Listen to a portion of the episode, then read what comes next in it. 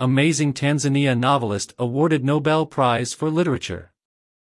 Tanzania novelist Abdulrazak Gurnah has published 10 novels and numerous short stories, many following the lives of refugees as they deal with the loss and trauma caused by the European colonization of the African continent, something the author has himself lived through. He has been named the 2021 Nobel Prize for Literature. While in exile, Abdulrazak Gurnah began to write as a coping mechanism for the trauma of having to leave his homeland. He became an important voice of the experiences and history of post-European colonialism on the continent of Africa.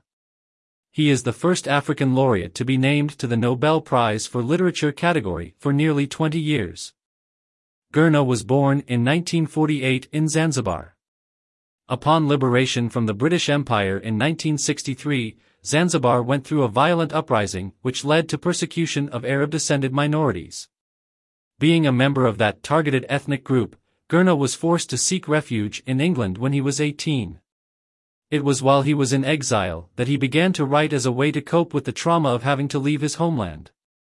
Minister of Foreign Affairs of Germany, Heiko Maas, issued a statement on October 7, 2021, on the decision by the Nobel Committee to award the Nobel Prize for Literature to Abdulrazak Gurnah. The statement reads, With Tanzanian writer Abdulrazak Gurnah, not only is an important voice of post-colonialism being honored, but he is also the first African laureate in this category in almost two decades. In his novels and short stories, Gurnah addresses the history of colonialism and its impacts on Africa, which continue to make themselves felt today, including the role played by German colonial rulers.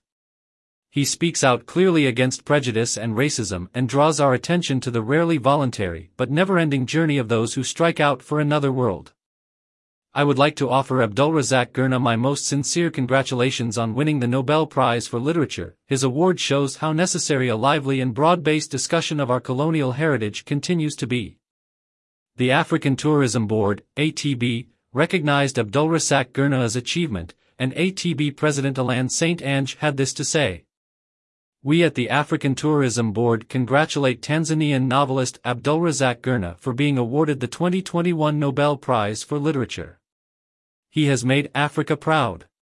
Through his achievement he shows that Africa can shine and that the world only needs to untie the wings of each and every African to let us fly the president of the African Tourism Board has been pushing for Africa to rewrite its own narrative and never misses an opportunity to re-echo this call, saying that the key USPs of Africa can best be echoed by Africans.